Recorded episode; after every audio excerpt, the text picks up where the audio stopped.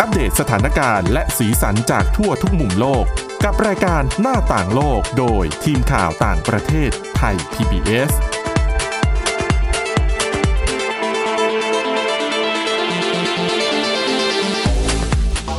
วัสดีค่ะ ต้อนรับคุณผู้ฟังเข้าสู่รายการหน้าต่างโลกนะคะ มาอัปเดตเรื่องราวทั้งสีสันและสาระจากทั่วทุกมุมโลกกับทีมข่าวต่างประเทศไทย PBS ค่ะ เราก็พบกันทุกวันจันทร์ถึงศุกร์นะคะ ติดตามฟังกันได้ทาง www.thaipbspodcast.com หรือว่าฟังผ่านพอดแคสต์แอปพลิเคชันต่างๆนะคะ ค้นหาคำว่าหน้าต่างโลก ฟังกันได้ทุกที่ทุกเวลานะคะ วันนี้อยู่กันกับคุณสาวรักษ์จากวิวัฒนากุลและดิฉันวินิษฐาจิตกรีค่ะ สวัสดีค่ะ สวัสดีค่ะ วันนี้เรามีข่าวอัปเดตเกี่ยวกับเรื่องของโควิด -19 หลายเรื่องมาฝากคุณผู้ฟังกัน ใช่ค่ะ ก็ยังคงเป็นโรคที่มีข้อมูลใหม่ ๆ ออกมาให้นักวิทยาศาสตร์ แล้วก็ให้คนธรรมดาอย่างเรารู้สึกตกใจอยู่ได้เอ่อ บ่อยๆนะคะ และล่าสุดใช่ก็มีข้อมูลที่บอกว่าเออจริง ๆ โควิด -19 เนี่ยมันอาจจะติดติดต่อจากคนสู่คนได้ง่ายกว่าที่เราคิดไว้ก่อนหน้านี้ มีนักวิทยาศาสตร์เขาออกมาท้วงเนาะว่าอาจจะมี อาจจะเป็นแบบนี้ได้ก็เดี๋ยวฟังรายละเอียดกันต่อไป แต่ว่าขอเริ่มเรื่องแรกด้วย ขอเรียกว่าเป็นชะตากรรมของผู้นำโลกคนหนึ่งค่ะ คือไจโบโซนาโรนะคะ ประธานาธิบดีบราซิล ซึ่งเพิ่งจะ ได้รับผลการตรวจว่าติดเชื้อโควิด -19 ในที่สุดอืมตรวจเป็นครั้งที่สี่แล้ว ก็ไม่น่าแปลกใจเพราะดูจากพฤติกรรมที่ผ่านมาอืมหน้ากากอนามัยก็ไม่ใส่ แล้วก็ใช่ยังออกไปพบปะผู้คนไม่แบบไม่มีการเว้นระยะห่างทางกายภาพด้วยนะคะ จริงค่ะ ถามว่าดิฉันทำไมดิฉันถึงใช้คำว่าชะตากรรม เพราะว่าอย่างนี้แหละ คือนอกจากจะทำพฤติกรรมที่คุณสาวรักษ์บอกมาแล้วเนี่ย เขาค่ะยัง เขามีคำเรียกว่าเป็นทรัมป์แห่งบราซิลด้วยหรือเปล่าอืมว่าถูกคือแนวคิดเหมือนกันเลย บอกว่าสบประมาทอะว่าโควิด -19 เนี่ยหืมก็แค่แบบไข้หวัดเล็ก ๆ น้อย ๆ เท่านั้นแหละค่ะจะอะไรมากมายอืมแล้วก็ไม่ยอมรับถึงความร้ายแรงของเชื้อค่ะมั่นใจว่าไอ้เจ้าโรคนี้เนี่ยจะไม่ส่งผลกระทบรุนแรงต่อตัวเขาเอง แล้วก็เอ่อพยายามจะกระตุ้นให้ ภูมิภาคต่างๆ ของบราซิลที่เขาก็แบ่งเป็นรัฐเนาะบางรัฐเขาก็ปิดพื้นที่เพื่อที่จะแบบค่ะจำกัดการระบาดของโรคเนื่องจากว่าเขาก็พบผู้ติดเชื้อ ตอนนี้เกินหนึ่งล้านหกแสนคนไปแล้วก็เยอะเป็นอันดับสองของโลกอะนะคะ ตัวโบโซนาโรเนี่ยเป็นคนที่แบบไปกระตุ้นให้ภาคท้องถิ่นเนี่ย เอ้ยกลับมาเปิดเถอะเผื่อจะได้อืมคือห่วงเศรษฐกิจมากกว่าห่วงเรื่องโรคระบาดว่าอย่างนั้นแหละ ค่ะ มีก่อนหน้านี้มี กฎหมายที่จะพยายามออกมาเพื่อบังคับใช้ให้ประชาชนที่จะไปในที่สาธารณะ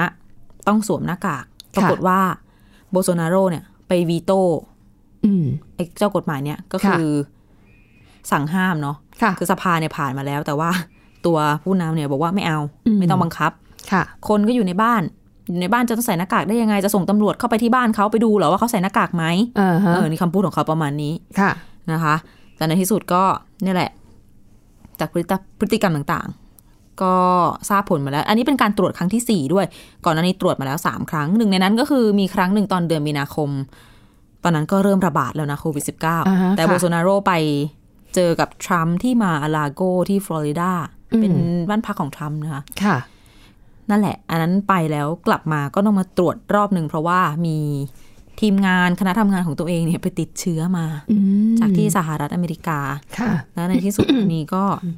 ที่มาตรวจครั้งนี้เนี่ย เพราะว่าช่วงประมาณต้นต้นๆสัปดาห์ที่ผ่านมา มีเกิดเป็นไข้ อ๋อค่ะ เป็นไข้แล้วก็รู้สึกไม่สบายคือ อาการเริ่มจะเข้าข่ายแล้วแหละ แล้วตัวโบซานาโรก็ไปสแกนเอ็กซเรย์ปอดค่ะ แล้วก็ออกมาคุยด้วยว่า เอ้ย ปอดยังเคลียร์ดีมปอดยังไม่มีอะไร อันนี้คือตอนที่พูดเนี่ยน่าจะพูดว่าวันอังคารค่ะแล้วผลมันยังไม่ออกไง รอฟังผลว่า positive หรือเปล่า ปรากฏว่า พอคืนวันอังคารเช้าวันพุธเนี่ยก็ทราบว่า เออ นะคะ positive ติดโควิด -19 จริง ๆ แล้วก่อนหน้าเนี้ยก็คือเมื่อวันที่ 4 กรกฎาคมที่ผ่านมาสุดสัปดาห์ที่ผ่านมาเนี่ย ตัวเขาก็ไป รับประทานอาหารเลี้ยงฉลองวันชาติอเมริกาที่สถานทูตของสหรัฐอเมริกา แล้วก็มีการค่ะโพสต์ภาพลงใน Twitter ในสื่อสังคมออนไลน์ต่างค่ะๆทั้งรูปเนี่ยก็คือนั่งกินข้าวกันคุณผู้ฟังลองนึกภาพตาม แล้วก็กอดคอกันบ้างอะไรมั่งมันก็ไม่ได้มีการเว้นระยะห่างอะ่ะแล้วไม่มีใครสวมหน้ากากสักคน เอ๊ะคุ้นเออไม่สวมเลยนั่นแหละค่ะก็นะคะอืมเดี๋ยวก็รอดูกันนะ คือมีผู้สื่อข่าวต่างประเทศเนี่ย CNN BBC มั้ง เขาบอกว่าติดต่อไปที่สถานทูตสหรัฐที่บราซิลค่ะติดต่อไม่ได้ไม่ได้รับคำตอบเรื่องนี้เออก็น่าจะไปถามเรื่องสุขภาพของของท่านทูตนั่นแหละค่ะแล้วเดี๋ยวอันนี้ก็น่าตามกันอีก ซึ่งก่อนอันนี้ที่ฉันจำได้ด้วยนะ ว่าโบโซนาโรเนี่ยออกมาคุยเหมือนทรัมป์อะค่ะว่าตัวเองเนี่ย กินยาไฮดรอกซีคลอโรควินเป็นเป็นการป้องกันค่ะโควิด -19 ซึ่งยาตัวนี้เนี่ยก็น่ากลัวเหมือนกันนะ ใช่ ทรัมป์ก็ยืนยันว่ากินอยู่แล้วก็ยาดีค่ะ อืมค่ะ แต่ว่ายาตัวนี้เนี่ยทั้งทั้ง CDC ของสหรัฐใช่ไหมสำนักงานอาหารและยา แล้วก็องค์การอนามัยโลกด้วยใช่ไหมค่ะ ที่ว่าเออเลิกเลิกทดสอบไปแล้วนะ เพราะรู้แล้วว่าไม่ได้ผลใช่คือแล้วก็ปิดแล้วก็เปิดอยู่หลายรอบนะ คืออมจะทดสอบแล้วก็จะยกเลิกไปไปมามาก็คือค่ะบอกว่า มันมีผลข้างเคียงที่ร้ายแรงก็คือสำหรับคนไข้บางคนอาจจะเกิดอาการ หัวใจเต้นผิดจังหวะอืมไปถึงตับวายไตวายอะไรเงี้ยได้ ใช่ นอกจากไม่ได้ผลแล้วก็ผลข้างเคียงก็ยังรุนแรงอีกด้วย แล้วทรัมป์อะก็มามาอ้างว่าโอ้ยผมมากินเป็นประจำเมื่อป้องกันโควิด -19 ได้เนี่ยโบโซนาโรก็พูดเหมือนกันคือค่ะพูดเหมือนทรัมป์เลยคือดูเหมือน ดิฉันไม่รู้นะว่าเขาสนิทกันมากจริง ๆ หรือเปล่าแต่เขาอืมพูดอะไรเหมือนเหมือนๆกันเยอะค่ะ แล้วก็ติดเข้าไปจริง ๆ แล้วมีทิ้งท้ายนิดนึงเรื่องนี้วลีเด็ดของ ท่านโบโซนาโรว่าด้วยเรื่องของโควิด -19 ค่ะ มีคำหนึ่งบอกว่า เท่าที่เห็นมาเนี่ย มีหวัดชนิดอื่น ๆ อีกเยอะเลย ที่ฆ่าชีวิตผู้คนไปมากกว่า ไอ้เจ้าไวรัสโคโรนาสายพันธุ์ใหม่เนี่ย อือฮึค่ะสองบอกว่าเนื่องจากเราเป็นประเทศเขตร้อน ก็มีข้อมูลนะ ว่าใกล้ถึงจุดสิ้นสุดของโรคระบาดนี้แล้วมันใกล้จะจบแล้วอืมเพราะว่าในประเทศอุ่นๆ แบบบ้านเราเนี่ยคือบราซิลบ้านเขาก็อากาศเหมือนเมืองไทยแล้วเนี่ยเนาะค่ะ ไม่ไม่แพร่ระบาดรวดเร็วหรอก อันนี้พูดเมื่อ วันที่ 18 มีนาคมอืมผ่านค่ะมาแล้วดิฉันขอนับนิ้ว3เดือนจะ4เดือนละอืมค่ะยังรุนแรงและรุนแรงมากยิ่งขึ้นด้วย แล้วก็สุดท้ายค่ะ พูดว่าหลังจากเคยถูกแทงมาแล้วเนี่ยค่ะไม่มีทางที่ผมจะแบบล้มฟุบลงด้วยไข้หวัดอันเล็กน้อยอย่างนี้ อืมอืมก็เดี๋ยวต้องมาคอยดูกันว่าอาการของผู้นำบราซิลเนี่ยจะเป็นยังไงต่อไป เบื้องต้นก็ยังไม่มี อะไรรุนแรงให้เห็น ก็ภาวนาว่าไม่อยากให้อาการรุนแรงอะเนาะเพราะว่าต่อให้เป็นคนใช่แบบปากร้ายอะไรแค่ไหน แล้วก็แบบไม่อยากให้มีใครต้องล้มป่วยหรือว่าเจ็บหรือว่าเสียชีวิตจากโควิด -19 ค่ะนะคะอะแต่อย่างน้อยเนี่ยมองในแง่ดีว่าไหนๆก็ตัวเองก็ติดแล้วเนี่ยอะอาจจะตระหนักว่า เอ้ยจริงๆแล้วไหมอันตรายของโรคนี้มันรุนแรงกว่าที่เราเคยพูดไว้นะ อะไรเงี้ย ตระหนักไหมหรือเปล่านี่ต้องรอดูนะ เพราะเห็นใช่บอกว่า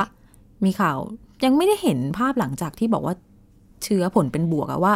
เขาเปลี่ยนพฤติกรรมหรือเปล่าสวมหน้ากากไหมอะไรก็ยังไงน่าจะต้องถูกกักบริเวณแล้วนะ ถ้าเนอะติดเชื้อจริงใช่อาจไหมจะไม่ได้มีภาพออกมาให้สื่อเห็น เออ ถูกต้องนะคะ ก็หวังว่าจะไม่เป็นอะไรนะคะ เดี๋ยวไปเหมือนบริสจอนสันที่ถึงกับโอ้เข้าไอนั่นหนัซีกยูนะหนักเนาะใช่ใช่นะคะค่ะอะนั่นก็คือเรื่องราวของผู้นำบราซิลนะ ก็เอาใจช่วยกันต่อไปค่ะอะทีนี้มาพูดถึงเรื่องของ ไอ้โควิด -19 เนี่ยก็เป็นอีกโรคหนึ่งนะที่มักจะสร้างความประหลาดใจให้กับผู้คนอยู่เสมอๆ เพราะว่ามักจะมีข้อมูลใหม่ๆ เกี่ยวกับเชื้อตัวนี้เนี่ยออกมานะคะ และล่าสุดก็เป็นข้อมูลที่มาจากนักวิทยาศาสตร์ มากกว่า 239 คนจาก 30 กว่าประเทศทั่วโลกเลยนะคะค่ะเขาเอ่อเรียกว่าไงอะเหมือนกับไปร่วมกันศึกษาหลักฐานชิ้นใหม่ แล้วก็ค่อนข้างจะมั่นใจว่า เชื้อโควิด -19 เนี่ย มันสามารถลอยอยู่ในอากาศได้ หรือภาษาอังกฤษใช้คำว่า airborne ค่ะ ซึ่งจะขัดกับข้อมูลขององค์การอนามัยโลกณปัจจุบันที่จะบอกว่าการติดเชื้อเนี่ย มันจะทำได้ผ่านละอองฝอยหรือว่า droplet อืมที่เกิดจากการไอหรือจามของคนที่มีเชื้ออยู่แล้วค่ะนะคะ แต่องค์การอนามัยโลกเนี่ยบอกว่าไอ้ละอองฝอยพวกเนี้ยมันไม่สามารถลอยอยู่ในอากาศได้นาน เพราะว่ามันหนักกว่าอากาศอืมเหมือนกับ อะพอไอและจามปุ๊บละอองฝอยอะมันก็จะอยู่ในอากาศแป๊บเดียวแล้วจะตกลงสู่พื้นอย่างรวดเร็วค่ะ หรือตกลงสู่พื้นผิวสัมผัสอื่น ๆ เช่นอะเป็นโต๊ะเก้าอี้อยู่ในเบาะรถไฟฟ้าเสาจับมือจับใช่อะไรก็ว่าไป ดังนั้นคำแนะนำขององค์การอนามัยโลกนะตอนนี้ก็คือ การล้างมือให้บ่อย การใช้เจลแอลกอฮอล์เนี่ยค่ะจึงเป็นวิธีสำคัญที่สุดที่ช่วยป้องกันการติดเชื้อได้อืมแต่ถ้าข้อมูลใหม่ ที่นักวิทยาศาสตร์ 200 กว่าคนเนี่ยบอกว่าเอ้ย ไม่ใช่แค่ มันตกสู่พื้นแล้วนะ มันลอยอยู่ในอากาศได้นานด้วย อืม ถ้าหากข้อมูลนี้เป็นความจริง นั่นหมายความว่า แค่เราอยู่ในที่ที่ใกล้เคียงกับคนติดเชื้อ ค่ะ แล้วเราสูดอากาศหายใจที่มีไวรัสเข้าไปด้วย โดยที่ไม่ต้องเข้าไปใกล้ชิดหรือไปสัมผัส อืม ก็คือติดเชื้อผ่านการหายใจ ก็คือคนที่มีเชื้อเนี่ยเขาอาจจะเอ่อก็อาจจะพูดไอหรือจามหรืออาจจะพูดออกมาพูแล้วมีน้ำลายกอระอเด็กนมาก็ได้ ใช่ อีกแล้วคนอื่น ๆ ที่อยู่ในห้องก็ไม่ต้องอยู่ใกล้กันก็ได้ มันก็ลอยไปถึงได้ ถูกต้องโดยเฉพาะอย่างยิ่งถ้าเป็นในที่ที่มีคนแออัดโอ้โหอย่างในรถไฟฟ้าเนี่ย คุณเนอะนิถาจะบอกเลยนี่มันแบบตรงสูตรเลยนะ ใช่ ที่เขาบอกว่าไอการติดแบบนี้จะเกิดขึ้นในที่ที่มีคนแออัดในสถานที่ปิด และระบบระบายอากาศนะไม่มีประสิทธิภาพค่ะ ซึ่งรถไฟฟ้าก็เข้าข่ายอย่างน้อยฉันว่าสองในสามข้อ จริง ถูกไหมเพราะอากาศอืมแอร์มันก็เวียนอยู่ในนั้นอะอืมคือมันมีคำแนะนำจากผู้เชี่ยวชาญด้วยว่า คือถ้าอันเนี้ยเป็นจริงที่บอกค่ะว่ามัน airborne เนี่ยอืมห้างร้านต่างๆ ที่เป็น indoor หรือรถไฟฟ้ายานพาหนะอะไรก็เหอะต้องพิจารณาเรื่องของการเอาไส้กรองอืมของแอร์อะค่ะแบบที่สามารถกรองเชื้อโรคได้อะอืมมาใช้ ซึ่งก็ต้องไปดูกันอีกนะ ว่ากรองได้จริงไม่จริง ใช่เอ่อนะคะ แต่ว่าอย่างไรก็ดีค่ะ ตอนนี้องค์การอนามัยโลกเนี่ยก็กำลังกำลังทบทวน แล้วก็พิจารณาหลักฐานใหม่ที่ว่านี้นะคะ แล้วก็บอกว่าในอีกไม่กี่วันข้างหน้าเนี่ย คือตอนนี้เขาจะรีบตรวจสอบให้เร็วที่สุด แล้วถ้าหากพบว่ามันจริงหรือไม่จริงประการใดเนี่ย ในอีกไม่กี่วันข้างหน้าเนี่ย ก็จะมีการเเผยแพร่รายงานฉบับใหม่ เกี่ยวกับความรู้ความเข้าใจ ชุดล่าสุดเกี่ยวกับโควิด -19 ค่ะ และถ้ามันจริงเนี่ยแน่นอนมันจะไปปรับเปลี่ยนคำแนะนำทั้งหมดในการป้องกันการติดเชื้ออย่างเช่น หน้ากากอนามัยอะกลายเป็นอืมว่ากลายเป็นสิ่งจำเป็นเลยนะ ใช่ใช่ใช่ไหมแต่ทีเนี้ยดิฉันยังสงสัยว่า แล้วหน้ากากอนามัยเนี่ยมันต้องมีคุณภาพระดับไหนถึงจะป้องกันการสูดหายใจเข้าไปได้ มันต้องขนาด PM 2.5 หรือเปล่า ใช่ดิฉันคิดว่าเป็นใช่ไหม N95 เออขออภัยใช่ก็ใช่คือที่ไว้กัน PM 2.5 นั่นแหละถูกแล้ว เพราะว่าถ้าสมมติว่า ถ้าเป็นหน้ากากผ้าธรรมดาไม่น่าจะ ไม่น่าจะไม่น่าจะกันใช่ไหมได้เพราะว่าโมเลกุลเออคืออย่างที่ N95 มันกัน PM 2.5 ได้เพราะว่าค่ะไอตัวฝุ่นนั้นมันเล็กมาก แต่ว่าตัว N95 มันแน่นกว่านั้นอะฮะค่ะก็เลยกรองได้ ดิฉันว่าขนาดของไอเจ้าไวรัสนี้ก็เล็กเช่นเดียวกัน ใช่อะดังนั้นคุณผู้ฟังท่านไหนใช้หน้ากากผ้าอยู่ก็อย่าเพิ่งทิ้งนะคะ เพราะว่าเราอาจจะถ้าเขาบอกว่ามันจำเป็นต้องมีแผ่นกรองอีกชั้นหนึ่งค่ะเราก็อาจจะเย็บ เย็บอ๋อใช่ชั้นเพิ่มเข้าไปแล้วใส่แผ่นกรองเข้าไปจะได้ใช้ได้อีกเทคนิคต่างๆ เช่นกระดาษทิชชู่เออ อะไรเงี้ยหรือไส้ดิฉันเห็นคนทำไส้กรองขายด้วยนะ ในอินเทอร์เน็ตอะมีแล้วมีแล้เอาวมาซ้อนแล้วอะไรก็ว่าไปคือเห็นแล้วโอ้โห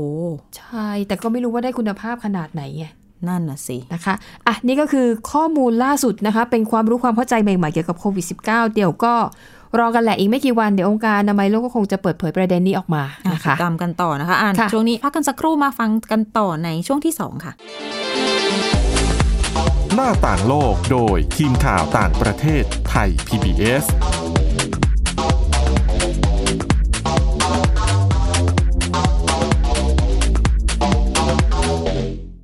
เพียงแค่มีสมาร์ทโฟน ก็ฟังได้ Thai PBS Digital Radio สถานีวิทยุดิจิทัลจากไทย PBS เพิ่มช่องทางง่ายๆ ให้คุณได้ฟังรายการดีๆ ทั้งสดและย้อนหลัง ผ่านแอปพลิเคชันไทย PBS Radio หรือ World Wide Web dot Thai PBS Radio com Thai PBS Digital Radio infotainment for all PBS Application on Mobile ให้คุณเชื่อมโยงถึงเราในทุกที่ทุกเวลา ได้สัมผัสติดตามเราทั้งข่าว รายการรับชมรายการโทรทัศน์และสสเขต 5 จังหวัดสมุทรปราการแทนกรุงศรีวิไลสุทินเผือก อดีตสสจากพักพลังประชารัฐนะคะหลังจากที่ทางสำนักงานเนี่ยได้มีการประสานไปยังคอรมอให้ทุนเกล้าค่ะทุนกระหม่อมเพื่อตาพระราชกิจสิริกาเลือกตั้งสสแทนตำแหน่งที่ว่างลง และก็หลังมีพระราชกิจสิริกาให้มีการเลือกตั้งแล้ว คณะกรรมการการเลือกตั้งก็จะมีการประชุมเพื่อกำหนดวันเลือกตั้งต่อไปนะคะสำหรับกรณีดังกล่าวกกตก็ยื่นได้ขอให้ศาลนั้น วินิจฉัยสั่งเลือกตั้งใหม่ ในกรุงศรีวิไลจากเหตุที่คนใกล้ชิดคุณกรุงค่ะ ไปมอบปรีด แล้วก็เงินใส่ซองช่วยงานศพ 1,000 บาทเองค่ะคุณจีรชตาคะมต่อประชาชนในพื้นที่ ก็ก็ถือว่าถึงจะเป็นเงินน้อยเท่าไหร่ก็ตามแต่ถ้ากฎหมายห้ามก็ทำไม่ได้นะคะ ก็ถือว่าเป็นการเข้าข่ายให้ทรัพย์สิน หรือผลประโยชน์อื่นใด อันอาจคำนวณเป็นเงินได้แก่ผู้มีสิทธิ์เลือกตั้ง เพื่อจูงใจให้ ผู้มีสิทธิ์เลือกตั้งเนี่ยไปลงคะแนนให้กับคุณกรุงศรีวิไลก็ถือว่าเป็นความผิดตามพรปว่าด้วยการเลือกตั้งสส2561 มาตรา 73 วรรคหนึ่งนะคะเอ่อก็บอกว่าอย่างไรก็ตามการเลือกตั้งที่จะเกิดขึ้น คุณกรุงก็ยังสามารถที่จะลงสมัครรับเลือกตั้งใหม่ได้อืมค่ะก็ใบเหลืองเฉยๆเนาะค่ะอืม ก็ไม่รู้ว่าคุณกรุงเขายังจะจะลลงงหอรือยู่เปเปล่าล่า แล้วทางพรรคเขาจะยังส่งอยู่หรือเปล่านะคะเดี๋ยวก็ค่ะต้องติดตามกันนะคะ อันนี้น่าสนใจทีเดียวนะว่าจำนวนเงินก็ไม่ได้เยอะเลย แต่ว่าช่วงเวลาที่ไปให้นะมันช่วงเวลาที่ค่อนข้างจะคาบเกี่ยวนะ ดังนั้นก็จังหวะไม่ดีเออจังหวะมันไม่ใช่ไม่เชิงว่าจังหวะไม่ดีจังหวะไม่ได้ไม่ได้ไม่ได้มันมันมันช่วงที่มันไม่อืมควรทำอะก็เลยเอ่อต้องเลือกตั้งใหม่สำหรับในพื้นที่นี้นะแต่ต้องดูเหมือนกันนะว่าใครจะต้องเป็นคนจ่ายค่าเลือกตั้งใหม่อย่างนี้นะเออเพ ราะว่างบประมาณแต่ละครั้งจริง ถ้าถ้าจำได้มันจะมีกฎหมายอยู่ด้วยนี่ว่า บางทีถ้าเกิดต้องสั่งเลือกตั้งใหม่แล้วเนี่ยคนที่ทำให้เกิดต้องเลือกตั้งใหม่อาจจะต้องเป็นคนช่วยกันรับผิดชอบในส่วนของเงินที่จะใช้ในการจัดการเลือกตั้งด้วยนะคะ ทีนี้มีคดีอีกคดีหนึ่งเกี่ยวข้องเกี่ยวพันคดีดัง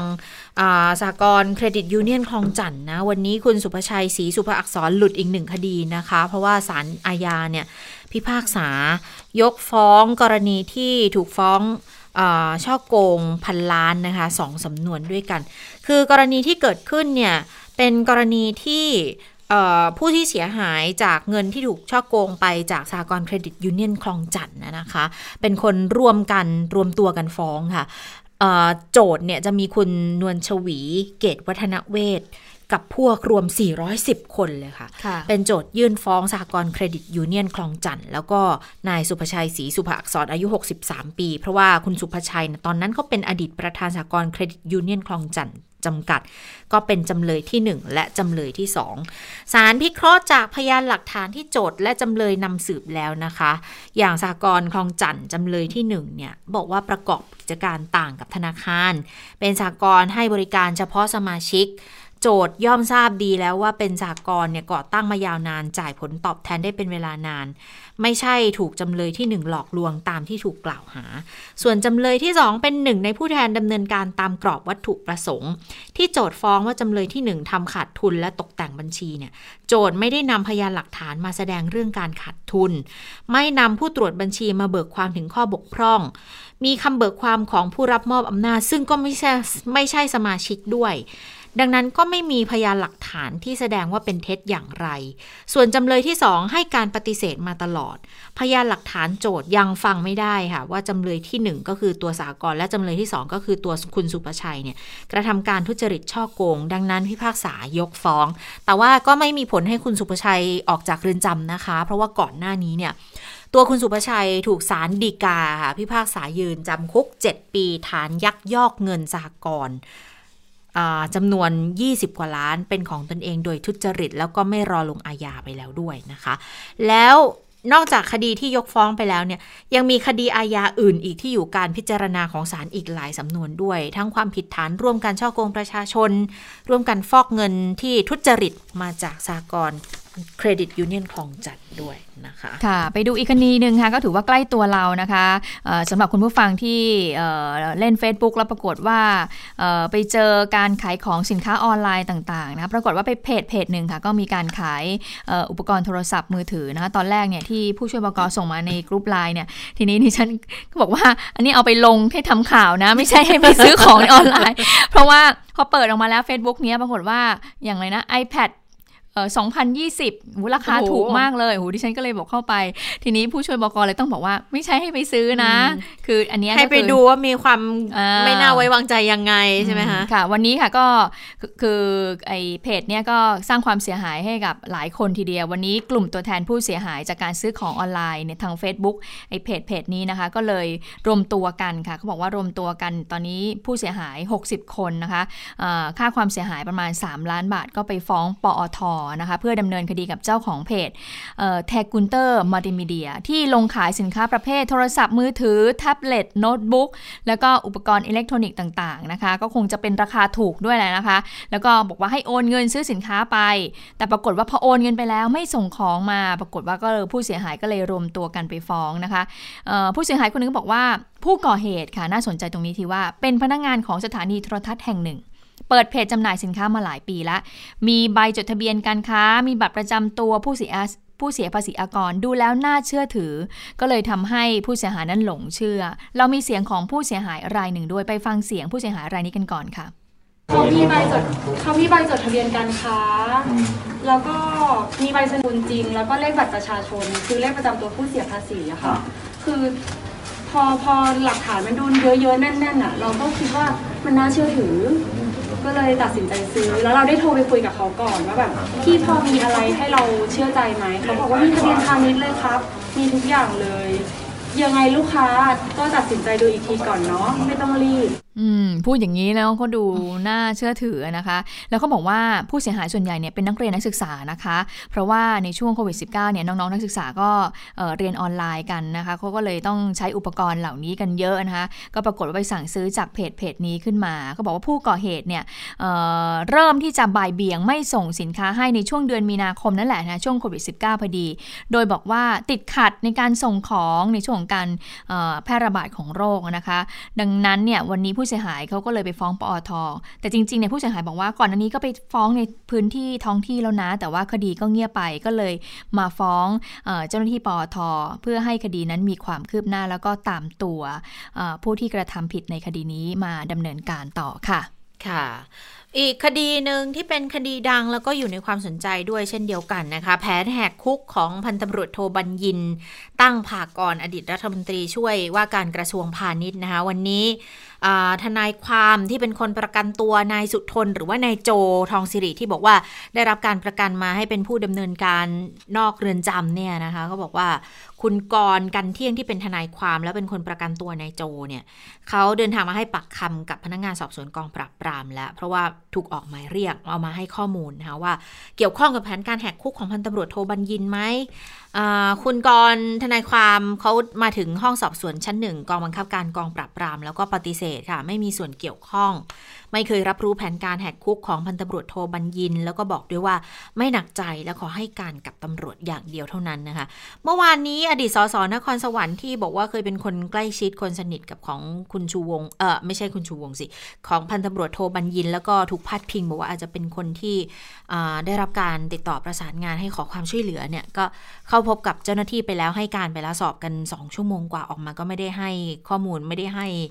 บทสัมภาษณ์ใด ๆ เพิ่มเติมกับทางสื่อมวลชนนะคะ วันนี้เป็นคิวของทนายความ แล้วก็เดี๋ยวคาดว่าภายในสัปดาห์นี้ค่ะไม่แน่ใจพรุ่งนี้ไหมว่าบุตรชายของพันตำรวจโทบัญญินก็จะถูกเรียกมาสอบปากคำด้วยเช่นเดียวกันค่ะ ค่ะเอาเวลาค่ะ ได้เวลาสถานการณ์ในต่างประเทศแล้ว สวัสดีค่ะ คุณสาวรักษ์ค่ะ สวัสดีค่ะ ทั้งสองท่านสวัสดีคุณผู้ฟังด้วยนะคะเอ่อเอาวันนี้ไปดูเอาเรื่องร้ายๆก่อน โอ้มีแต่เรื่องร้ายมีแต่เรื่องร้าย เรื่องดีเราไม่ค่อยเป็นข่าว เรื่องร้ายนะคะอะตอนนี้อย่างที่ทราบกันดีโควิด -19 แม้ว่าในไทยจะดีขึ้นแต่ว่าหลาย ๆ ประเทศเนี่ยมันมันยังแย่อยู่และแย่มากขึ้น เท่านั้นยังไม่พอค่ะ ล่าสุดจีนพบไข้หวัดสายพันธุ์ใหม่ ใหม่ทุกปีของเก่ายังไม่ไปของใหม่กำลังจะมาสำหรับไวรัสไข้หวัดใหญ่สายพันธุ์ใหม่ ครั้งนี้จีนเขาตรวจพบในสุกรนะคะ แล้วก็ก่อนหน้านี้เนี่ยเขาก็ มีการตรวจสอบแบบเงียบๆ อาจจะไม่อาจจะไม่ได้เงียบหรอก เพียงแต่แค่คนยังไม่ได้ความสนใจเพราะว่ายุ่งกับโควิด -19 หมูที่พบไข้หวัดใหญ่สายพันธุ์ใหม่พบใน 10มณฑลเลยนะคะ แล้วเป็นไข้หวัดที่มีวิวัฒนาการมาจากไข้หวัดใหญ่สายพันธุ์ใหม่ ที่ระบาดเมื่อปี 2009 ชื่ออย่างเป็นทางการของไข้หวัดใหญ่สายพันธุ์ใหม่อันนี้นะคะ ชื่อว่าสายพันธุ์ G4EAH1N1 เบื้องต้นพบต้นกำเนิดมาจากสุกร แต่สามารถแพร่สู่มนุษย์ได้